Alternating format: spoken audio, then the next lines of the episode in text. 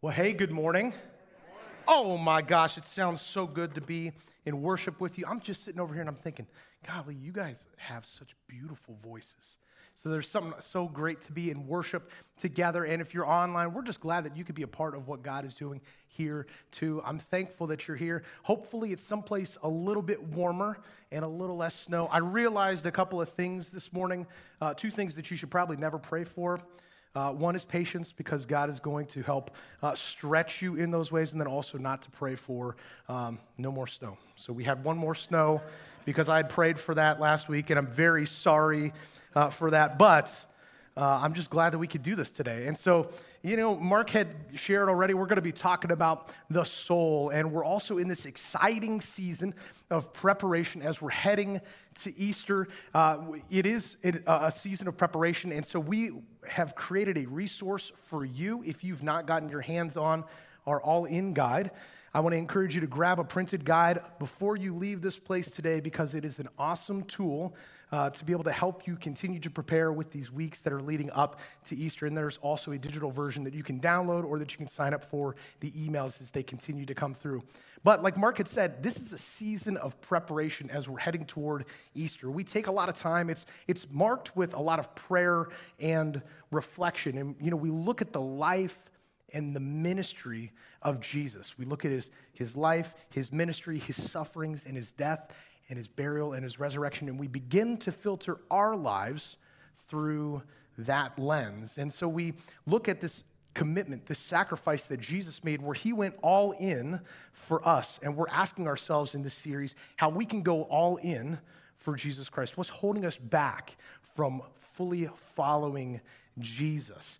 And so for me, when I think about uh, this season personally, it is a season of asking a lot of really difficult questions of myself and also asking God to help, you know, seek the, these desires and, and, these things that are within me. Help me to understand whether or not these desires are drawing me toward Him or whether they are drawing me away from Him. And it's, it's an opportunity for me to really take a hard look at these things that I'm investing so much of my time, my attention, and my devotion into in hopes that it would bring life.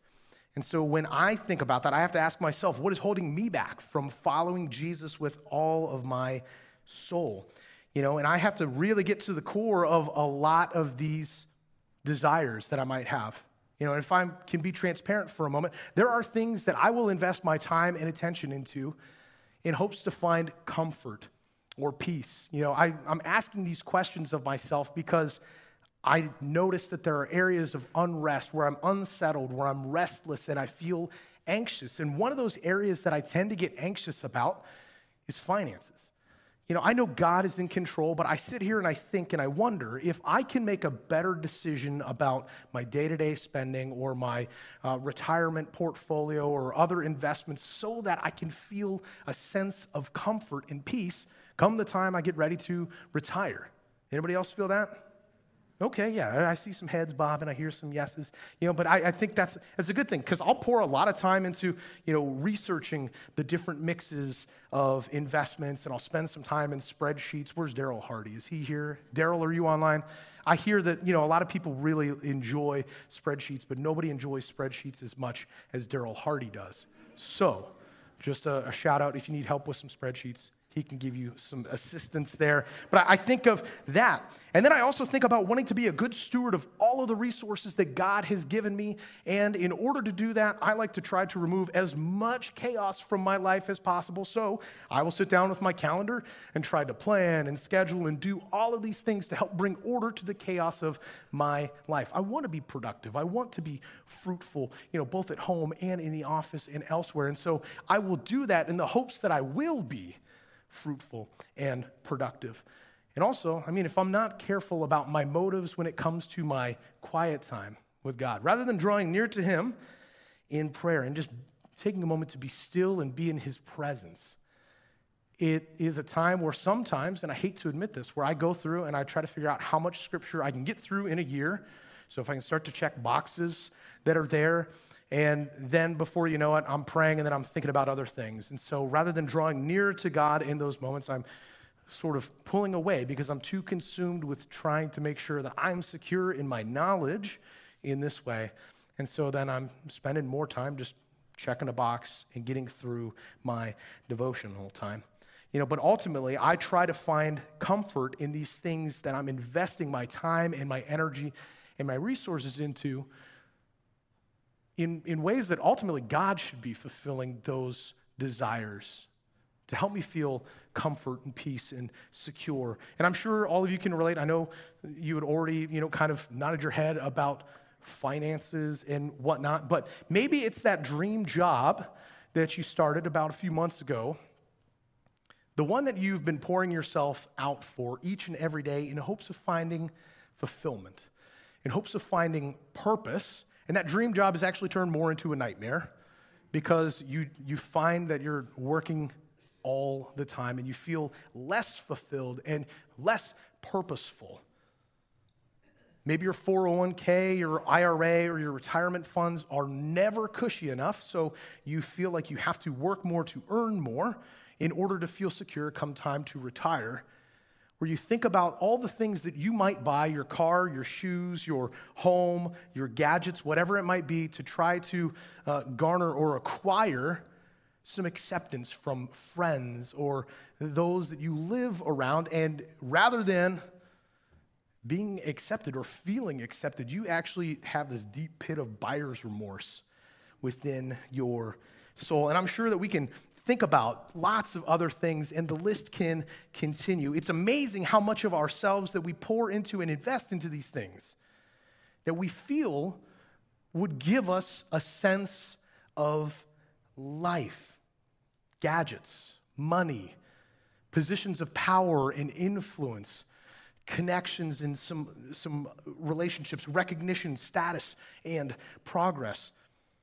But the reality is, the more that we acquire, the more that we gain, the less satisfied we become. Our souls feel even more restless at the end of the day, no matter how much more we tried or bought or consumed.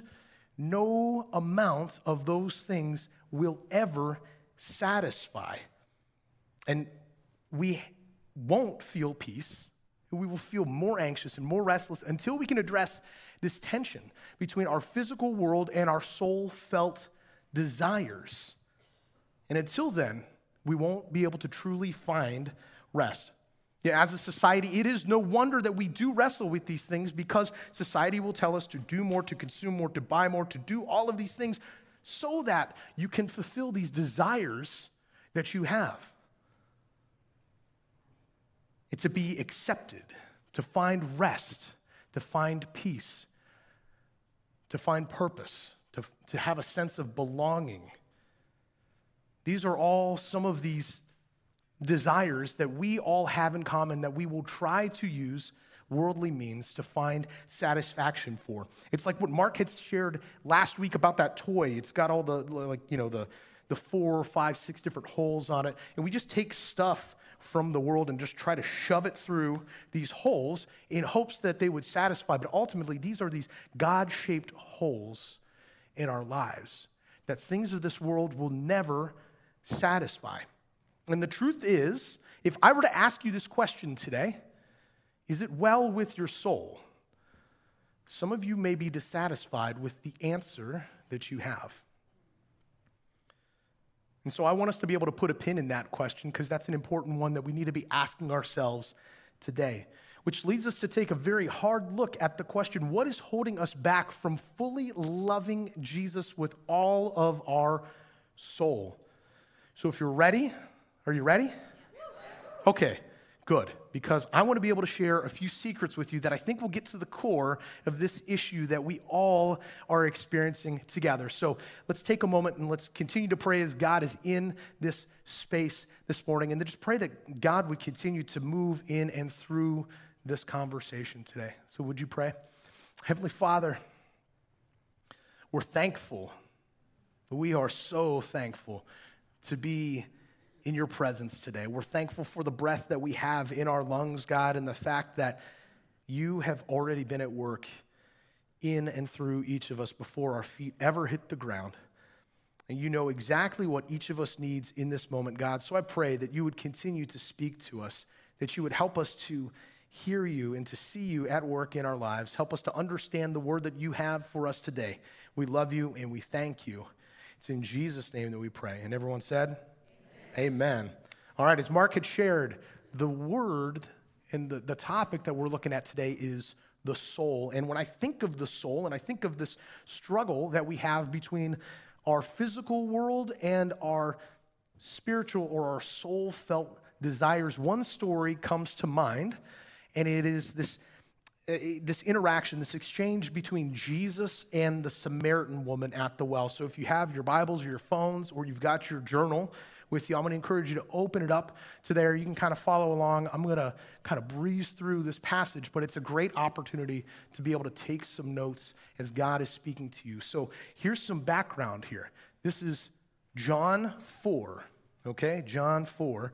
And Jesus and the disciples just got finished baptizing a ton of people just like we're going to be doing here in a couple of weeks on Easter. But they just got finished baptizing a ton of people, and uh, they were making their way back to Galilee, and they had to stop in Samaria. Everybody was kind of hungry, and so the disciples had kind of gone into the village to go get some food, and this was an opportunity that Jesus had to spend some time uh, by himself while he was tired and hungry and thirsty. And so he stops at this well, and he takes a load off and he's just kind of sitting there. And this Samaritan woman comes up, and Jesus asks the Samaritan woman for a drink. And she's sitting here puzzled, going, You're a Jew, and I'm a Samaritan. Why are you asking me for a drink? And so Jesus, in his typical Jesus fashion, says, Well, if you understood the gift that God has for you, and who you were speaking to, you would ask me for a drink of living water, and I would give you living water. So she's looking at Jesus very confused, I'm sure, because he doesn't have a rope and he doesn't have a bucket. And she knows, because she's been to this well a number of times, how deep this well actually is. So she's thinking to herself, this is physically impossible for this man to give her a drink. And so, to help her in her confusion, Jesus says, Anyone who drinks this water will soon become thirsty again. So, he's talking about the water of the well. Anybody who drinks of this water will soon become thirsty again. But those who drink the water I give will never be thirsty again. It becomes a fresh, bubbling spring within them, giving them eternal life. Golly. I mean, like, I'm kind of parched right now, but that is a huge claim to be able to, to get connected to a source of water to quench my thirst forever. I want that. And this woman wanted that too. So when the woman heard Jesus say this, she asks him for some of this living water so she'll never be thirsty again and never have to come back to this well ever again. And so Jesus, in the way that Jesus works says, Great, go get your husband and bring him so he can take advantage of this opportunity too. And so her response was, Well, I don't have a husband. And Jesus goes, You're right, you don't. You had five, and the guy that you're with now is not your husband. You're not married to him. And now she's so confused. And I think there's a lot of question marks and things that we can kind of pull from this passage too. So if we ask ourselves, what can we glean from this passage of Scripture? At first blush, between Jesus and the woman, we can see a couple of common shared desires. Both have thirst in common. Jesus was also hungry and tired. And we also see from the woman you know, she had a longing for uh, romance or, or connection, right? And so there was this interesting study done several years ago by the Ohio State University. Come on. Uh, that outlined not one, not two, but 16 common desires that we all have, that we as people share together, okay? Acceptance, curiosity, Hunger, I'm not going to count them all on my fingers because I'm going to run out. So, uh, thirst, family, honor, idealism, independence, order, physical activity, power, romance, saving, social connection, status, tranquility, and vengeance. Vengeance. Anybody see Batman recently? I am vengeance. I think that's what he said. Did he say that? All right. Well, I just uh, outed myself as a comic book nerd. You're all welcome. But this is definitely an interesting list, okay? So these 16 desires we all share together, and I'm sure that if we were paying attention, wrote any of those down, we could probably pick out one or two that we could find a way to meet those needs physically, okay?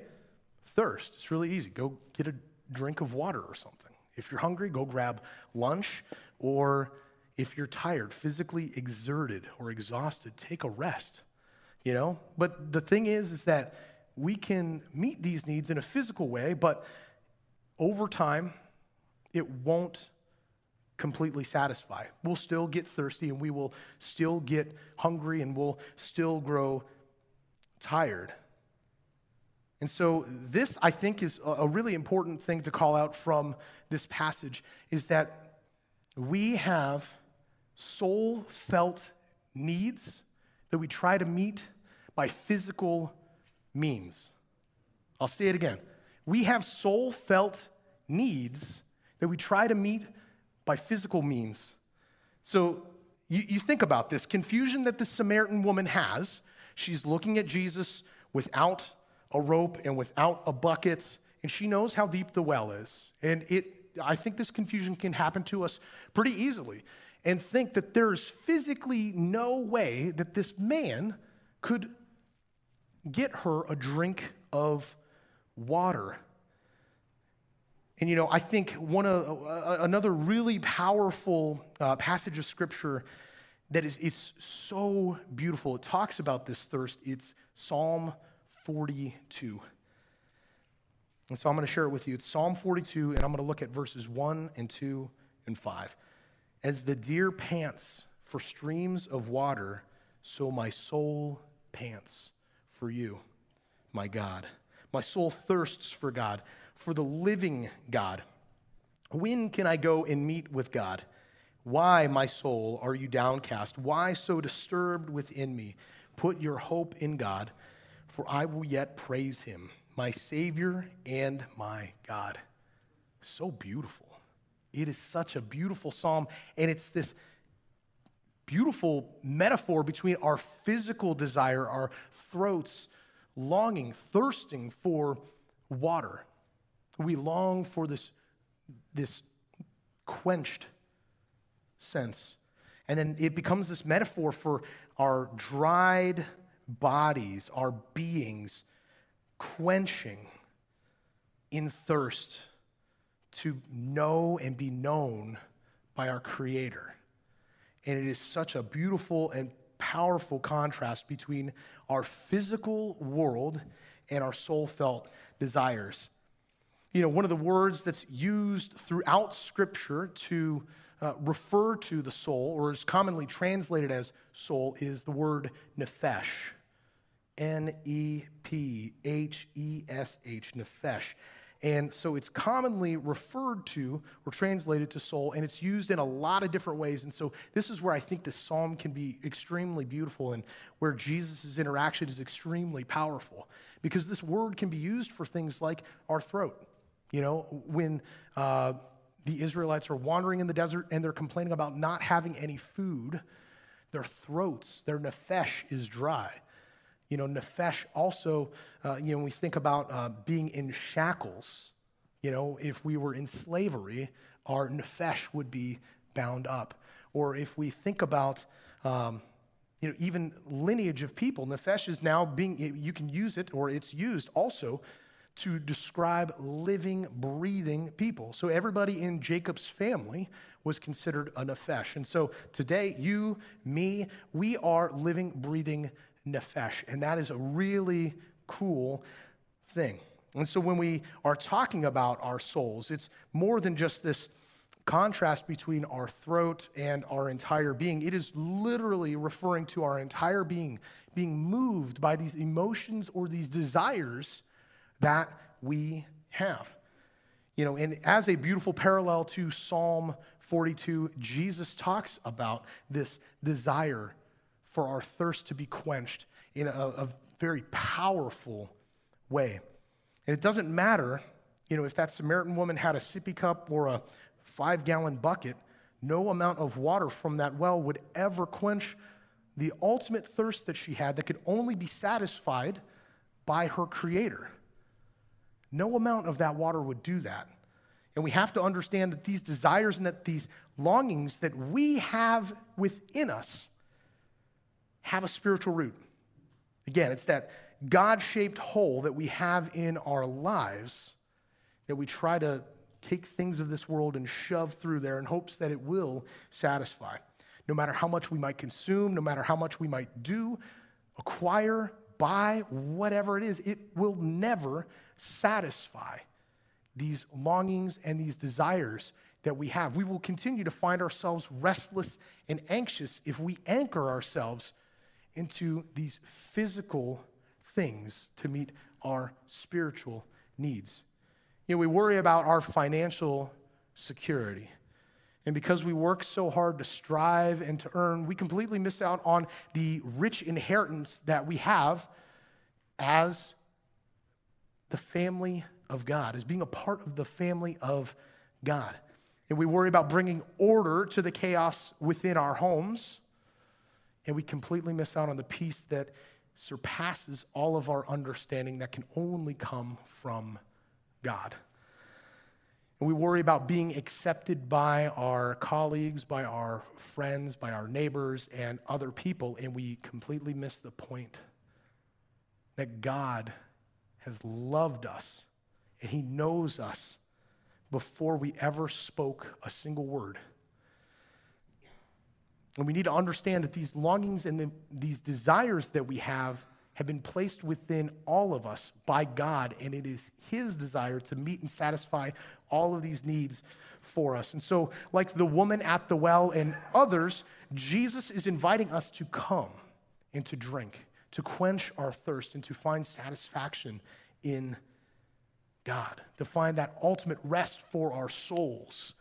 And throughout Scripture, God is inviting us to Him. You know, one of the things that Mark had shared last week is that He's inviting us to go all in for Him because He has already gone all in for us. You know, when we think about the good news, the gospel, when we think about John 3:16, that God so loved the world that He gave his only son, so that all who would believe in him would not perish, but would have eternal life. This is the greatest gift that we may ever receive. Not may, is, period. Hands down, it is the best gift that we will ever receive. And that this is something that we can find rest and satisfaction in. You know, even when Jesus is talking to his disciples, I mean, they have tons of conversations, but at one point, Peter, who was the first person to profess that Jesus is Messiah.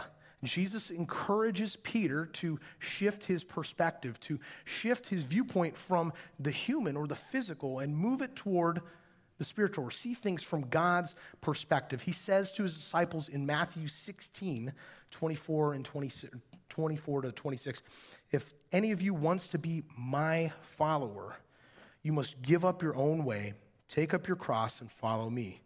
If you try to hang on to your life, you will lose it. But if you give up your life for my sake, you will save it. And this is critical here. And what do you benefit if you gain the whole world but lose your own soul?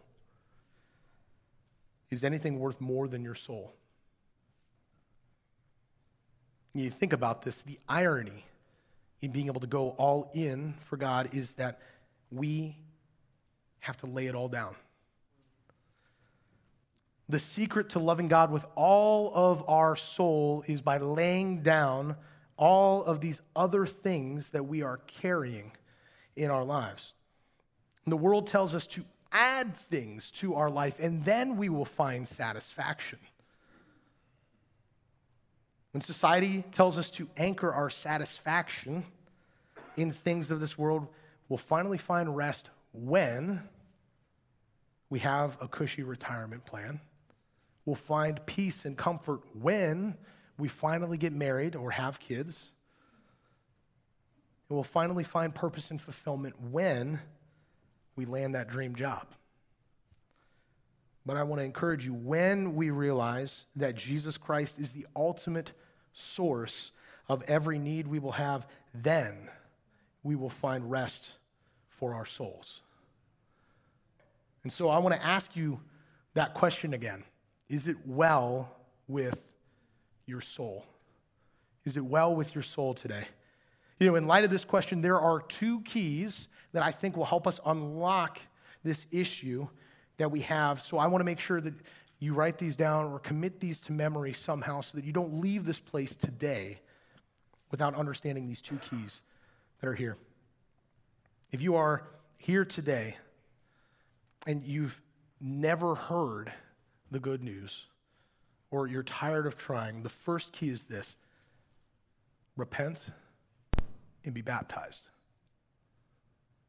So maybe you're here today and you're hearing the word of God for the first time, or maybe it's, you know, early in your journey, your faith journey, and you've never accepted Jesus Christ as your Lord and Savior, and you are tired of trying to take things of this world and shove them through the holes in this God shaped hole in your life, I want to encourage you to repent and get baptized. Repent is this word that simply means to turn away. So turn away from these behaviors that you have or these things that you are trying to use to satisfy these soul felt longings that you have in your life. And once you've repented from those things, once you've accepted this gift, the gift that Jesus was talking to the Samaritan woman about, if you realize the gift that God has for you, you would turn. You would ask me. And so I want to encourage you to do that today. And as part of that, as a step of faith, is to get baptized and to say publicly what God has done in your life privately, that you have decided to go all in for Him. So that first key is to repent and be baptized. And maybe you've been following Christ for a while, or you've just started on this journey and you've already repented of these things and you've been baptized, but you still wrestle with finding rest for your soul. The second key is this surrender isn't a one time event, it is a daily choice. I'll say it again. Surrender is not a one time event it is a daily choice. You know, when Jesus is talking to his disciples, if you want to be a follower of Jesus Christ, you have to lay down all of these things and you have to pick up your cross Sunday, Monday. We'll just keep going. Tuesday, every day, you have to pick up your cross daily in order to follow him.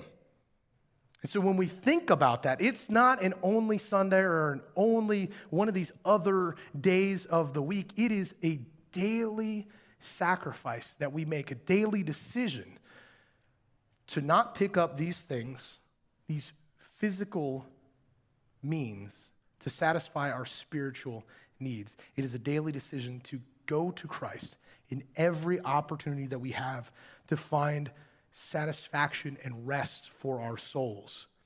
So we have to wake up prepared to let go of all of these things and to be able to continue to acknowledge daily that Jesus Christ is the source of all of our satisfaction.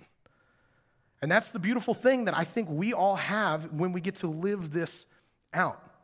Is that when we realize this truth and we put these two keys into practice, we are freed up we're no longer weighed down by the burden and the bondage of these things. We're no longer weighed down by dissatisfaction and unrest and anxiety. We are free. We are free to be able to share what God has done in our lives. And so when we think that difficult times, not when we think, when we know that difficult times are going to hit our homes, we have that peace that is beyond our understanding because we're not anchored to the peace and the hope of, well, if I have kids or if I have order in my house, we are anchored in the peace that only God can provide. And we may not understand that. It might be literally crazy in your home, but you feel this peace. Can I get an amen? Come on. All right. You know, but even, even when we think about our jobs, and we might find ourselves just laboring over the most mundane, repetitive tasks, we can take joy in knowing that our fulfillment doesn't come from being a cog in a wheel or a ladder in some kind of organizational structure that is done in a PowerPoint. Our fulfillment and our purpose comes from Jesus Christ. Amen? So imagine the freedom that comes out of this, that we then can help others experience that same sense of freedom. And so I want to ask you today is it well with your soul? And if there's any hesitation that you might have, I want to take this opportunity and pray for you, okay? And I want to pray for you if you are tired of trying to do all of this on your own. And I also want to pray for you if you need to get back on the right track, to allow God to pick you up and to, to place you on this path and to help you continue to move forward in faith so that you can say with satisfaction that it is well with your soul. So, would you join me in praying? And with all heads bowed this morning, I just want to take a moment and invite you, if you are here today and you are tired of trying and striving and doing and buying and trying to figure out how to meet these soul felt needs in your life by any physical means, I want to encourage you to raise your hand. And I want to pray specifically for you. Thank you. Thank you. Thank you. Thank you. Thank you. Thank you. All right.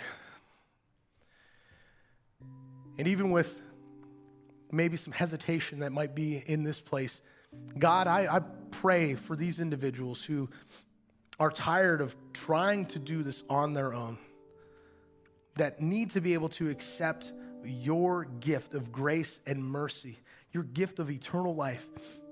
And Father, for them, and I just encourage them to adopt these words as their own. God, I realize my dependence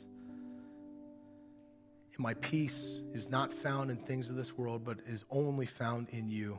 And God, I need you in every moment of my life. I need you to, to help me, God. Forgive me for the areas of my life that I've fallen short, that I have sinned. And lead me in the path to righteousness and help me each and every day to become more and more like your son, Jesus Christ. I want to live my life for you. And it is in Jesus' name that we pray. Amen. And God, we, we continue to just celebrate what you're doing.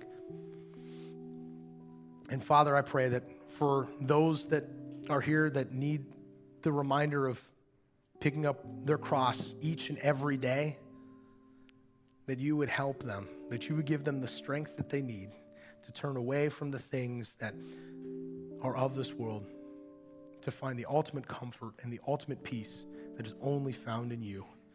We love you and we thank you. It's in your Son's name that we pray. Amen.